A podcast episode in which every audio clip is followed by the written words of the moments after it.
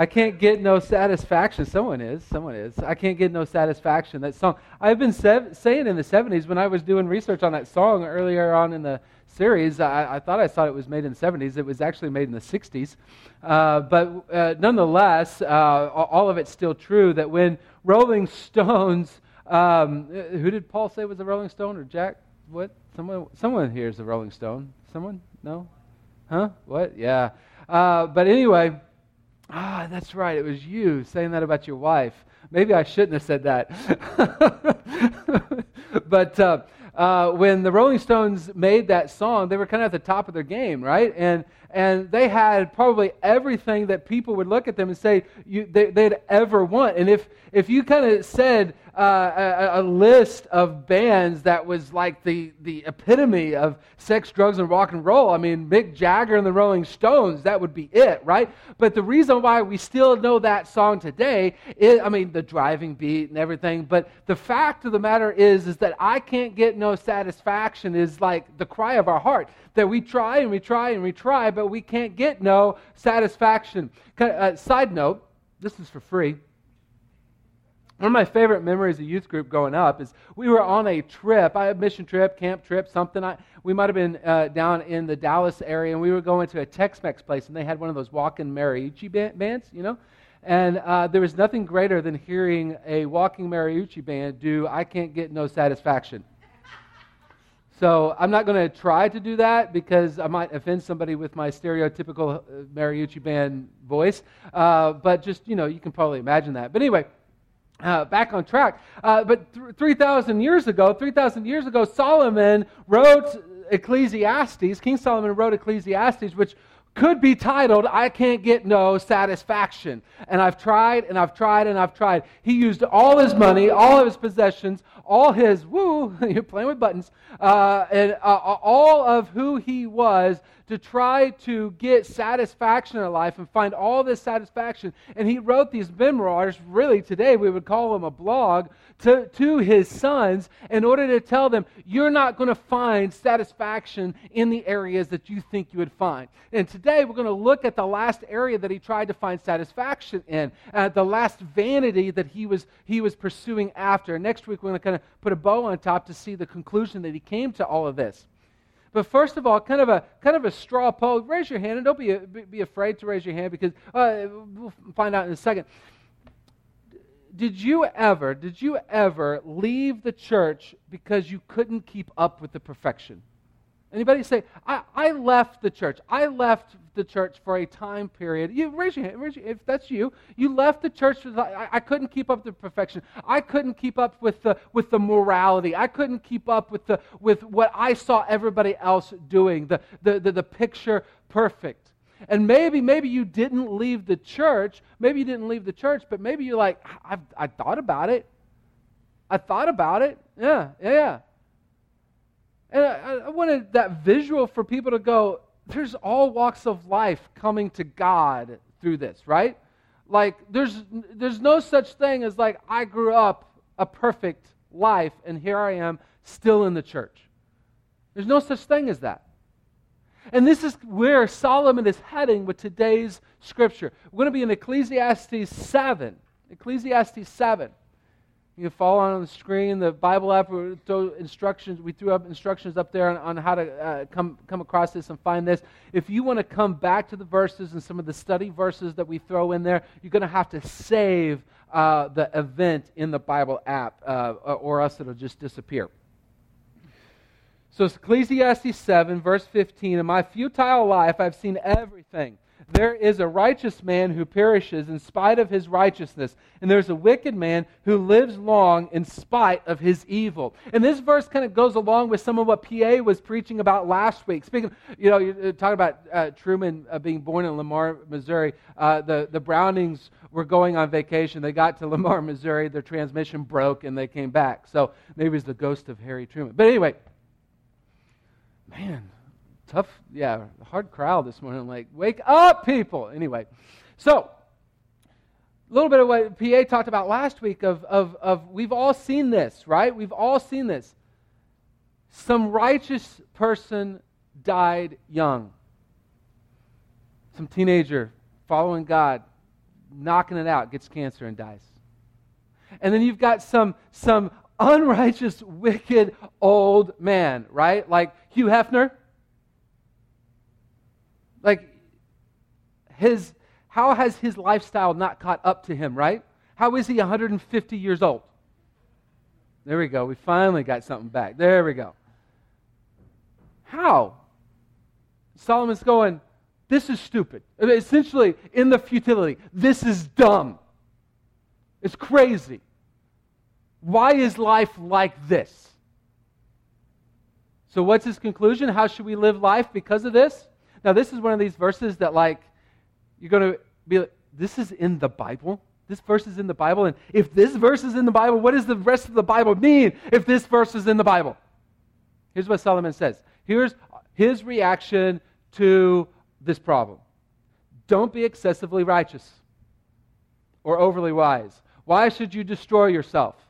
Some of you going, Yes, it is in the Bible, my lifestyle, right there. See that explained. Destroy it. Why should you destroy yourself? And you're like, wait a minute. Why? How? How would excessively righteous, being excessively, excessively righteous, destroy yourself? Really, that uh, that word destroy could could mean destroy. It could be mean astonished, like astonished in a negative sense. Like you see something bad and you gasp. That first question I asked, have you ever left the church because you couldn't keep up with the morality? Maybe, maybe you came to a point in your life, and this is where I think Solomon is heading, that you come to a point in your life, you're trying to play this game. You're trying to play this righteous game. You're trying to play the morality game. You're trying to keep up with all the other perfect lives. And you want, at some point in time, you sit down and you go, it's not getting me anywhere. That's what Solomon's saying. He's saying if you pursue righteousness as the end game, it's vanity. It's vanity. But then you might be like, well, what about the rest of the Bible? It's a handbook on righteousness, right? What about the rest of the Bible? And maybe some of you are like planning out your kegger tonight. Before, before, put your beer pong away. Before you make all of those plans, let's keep reading. Verse 17 Don't be excessively wicked and don't be foolish. Why should you die before, you t- before your time? And some of you, some of you have experienced this. You've walked away from the church because of the perfectionism. Then you walked into wickedness, and then one day you woke up and realized, I'm going to kill myself if I keep going. That's what Solomon's saying. But now, now we got a problem, right? If we've walked away from the church because of the perfectionism, and if we walk towards wickedness and we realize we're going to kill ourselves, and we walk away from that, where do we walk? Right? Where do we go now? And this is where so many in our culture currently are. Walked away from the church, They've walked into their own life, doing their own thing, but they're like, ah, that's not working either. What next? What next? Little plug here. We're also going to start a new series in two weeks. Our kickoff kickoff Sunday is actually kicking off the new teaching year, kicking off the fall, etc. Uh, and and and the, all of next year is going to be looking at the church. And we're going to start with what is God's vision for the church? What is God's vision for the church? And if you have struggled with the church, if you struggled with this perfectionism, this morality, this, this, this, this, this thing, or if you've struggled with institutionalized church, etc., or if you know people who have, this is a great series because we're going to look at four passages from God's Word of God showing us His vision for His church and it's not morality. It's not. And this sermon kind of plays into that because we're looking at it from an individual standpoint. So come, invite people in two weeks because it's going to be a great series for people who just don't like church as they know it. Because we're going to try to shoot some holes in church as we know it. But where do we go from here? If it's not about being overly righteous, it's obviously not about being overly wicked, where do we go from here? Solomon answers that question. It is good that you grasp the one and do not let the other slip from your hand. For the one who fears God will end up with both of them. Like, wait a minute, hold on. He says the one who fears God will end up with righteousness and end up with wickedness in both in each hand. What on earth is he talking about? Well, first of all, first of all, I've talked about this throughout the series, probably not enough, but I've talked about this that, that right Christian thinking and right Christian practice is that we have two seemingly opposite tensions being held onto at the same time. See, it's not about getting the answer to one and we grasp a hold of this one and this one only. It's about walking in life and having these two opposite tensions in, in, in, in, in in both of our hands. And Solomon says this right here the one who fears God will have them in each hand, and it'll be attention. Let's talk about fearing God. What is fearing God? The way we describe it here is hear and follow Jesus. We recognize that in one hand, God is over us. He's created us. He's created everything. He is all powerful, all knowing, all everything. And we're not. But instead of letting that uh, be a fear that scares us, put us, puts us in a fetal position, just waiting for a lightning bolt, we have, an e- uh, we have an equal but seemingly opposite truth in the other hand that He came down from heaven to earth to prove that He wants a relationship with all of us, no matter how unrighteous we are. And that because of these seemingly opposite tensions that we hold, we say we hear and follow Jesus. That we are committed to hearing and following Jesus because he's greater than us, but because he also came level with us to say, I want a relationship with you no matter how bad you have been. We say, I'm going to hear and follow Jesus. Or biblically, fear God. But what does that look like? What does that look like? First of all, hunger and thirst. Hunger and thirst. We're going to talk about some verses. We're not going to put them up on the screen. They are in the extra Bible study portion of the, the, the event. I encourage you to read these, including the last one, especially the last one that we're going to get to. But hunger and thirst. Hunger and thirst for what? Coffee? Sounds like some of you need it this morning, but it's a separate point. Hunger and thirst for righteousness. Matthew 5 6.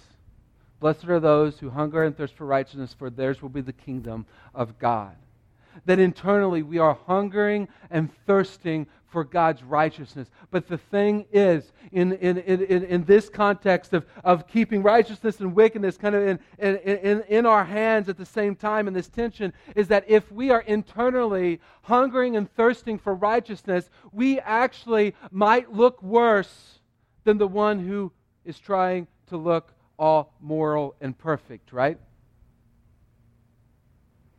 We've all experienced this and felt this. I hope, I hope, I hope that when you leave here on Sunday mornings, like you have an increased hunger and thirst for God's righteousness, God's word, for Jesus himself. But then what happens? Someone cuts you off. And what comes out of your mouth isn't evident that you're hungering and thirsting for righteousness. Right? Anybody but me?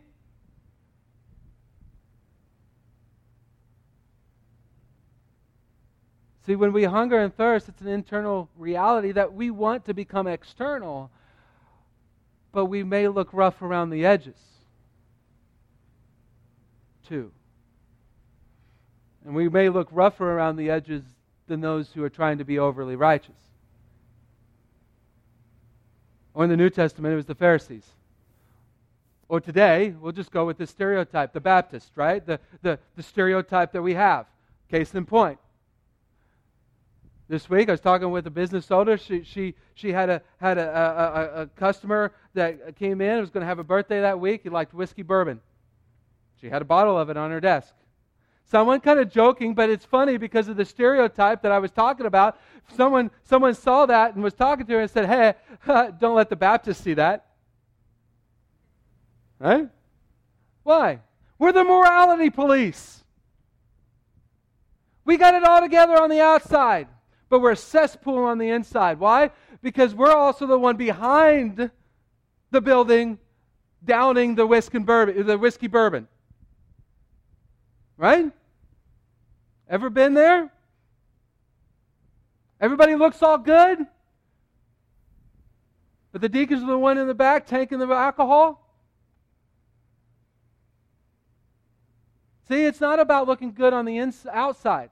It's about hungering and thirsting on the inside. Do you hunger and thirst for God's righteousness?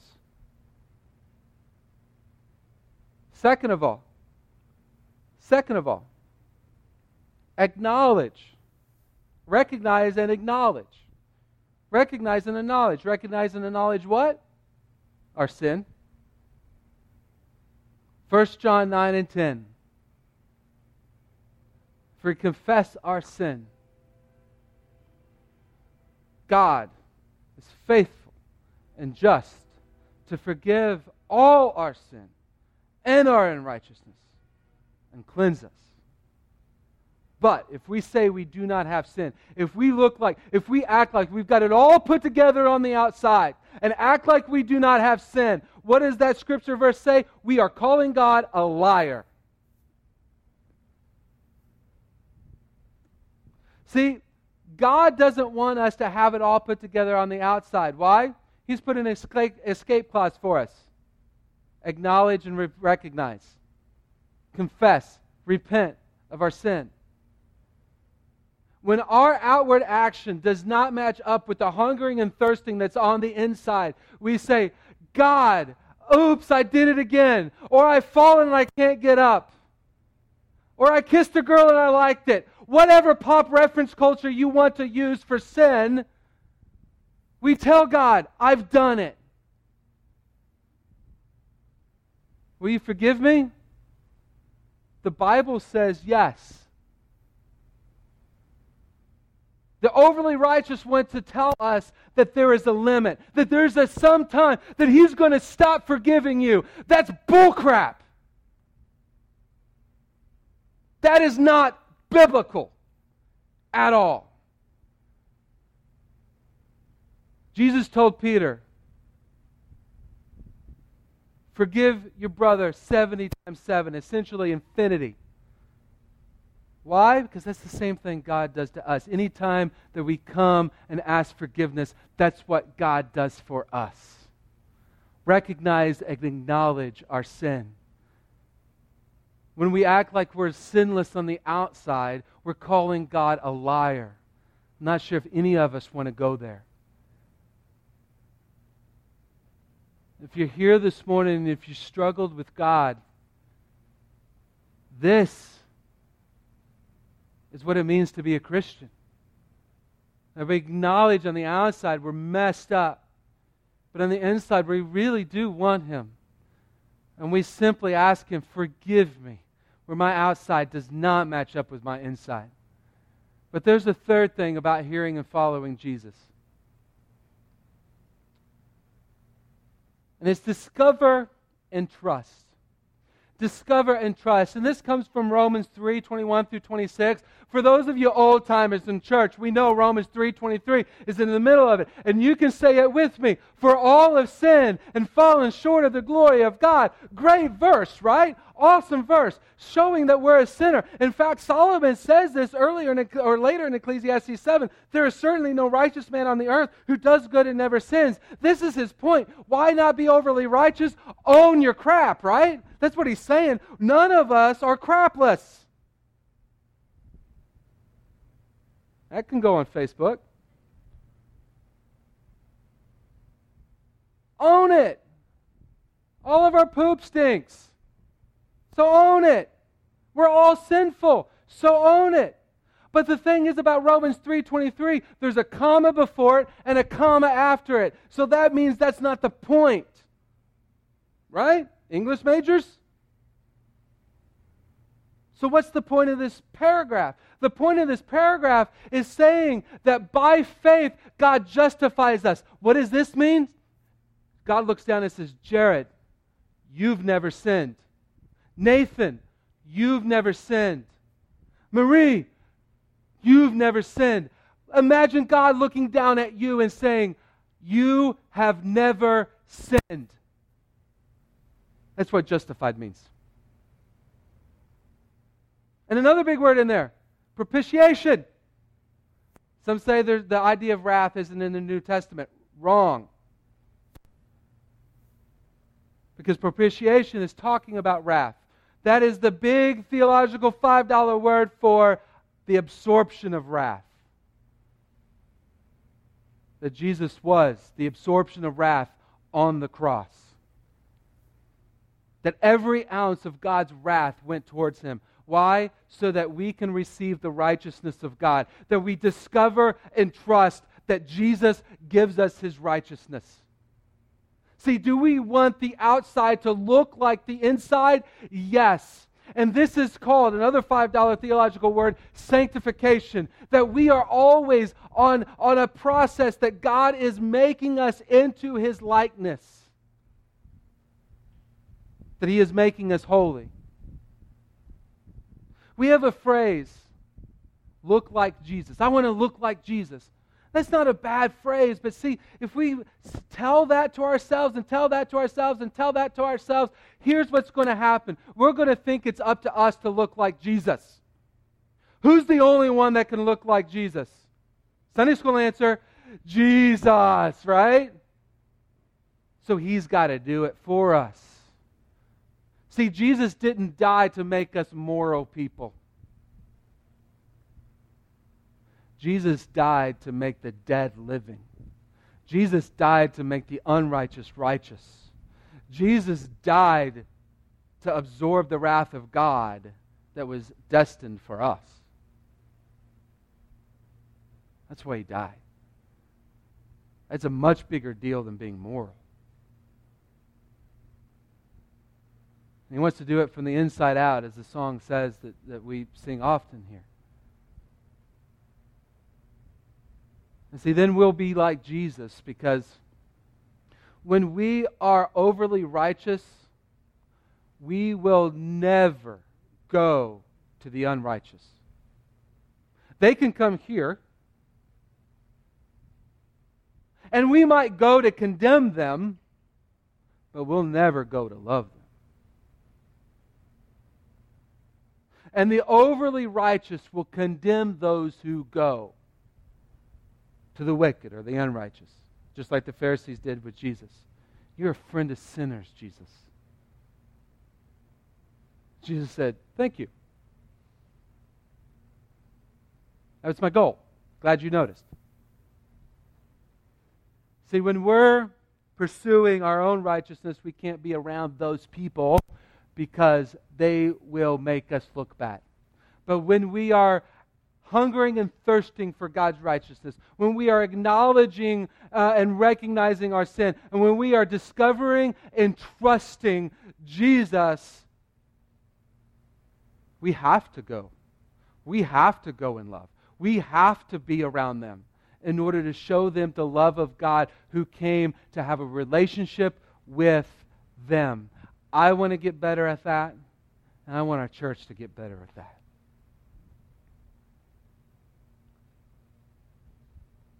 Where are we? Where are we? Are we thinking that church is enough? Filling a seat is enough? Looking good and being moral is enough? Or do we actually want to fear God and hold the tension in both hands? Because it is a tension. Do we want to hear and follow Jesus? Might look rough. I told uh, youth groups in, in the past, when we're doing things right, we'll look a little rough because we're reaching people that are rough. I don't think we're rough enough here.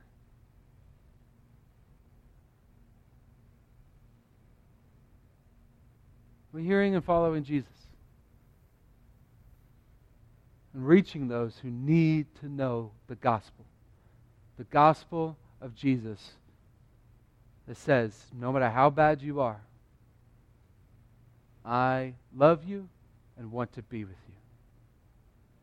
As we reflect, just pray about what God's put on your heart, laid on your heart.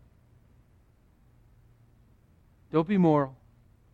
Hunger and thirst.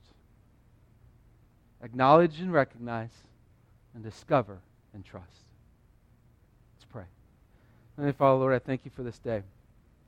I thank you for the fact that, man, freedom is that we don't have to play this game. We don't have to look perfect. We don't have to have to have it all together. We don't have to have to uh, don't uh, talk about our sin. We don't have to just not sin. We don't have to push it underneath the rug or hide it in the closet. We can come out.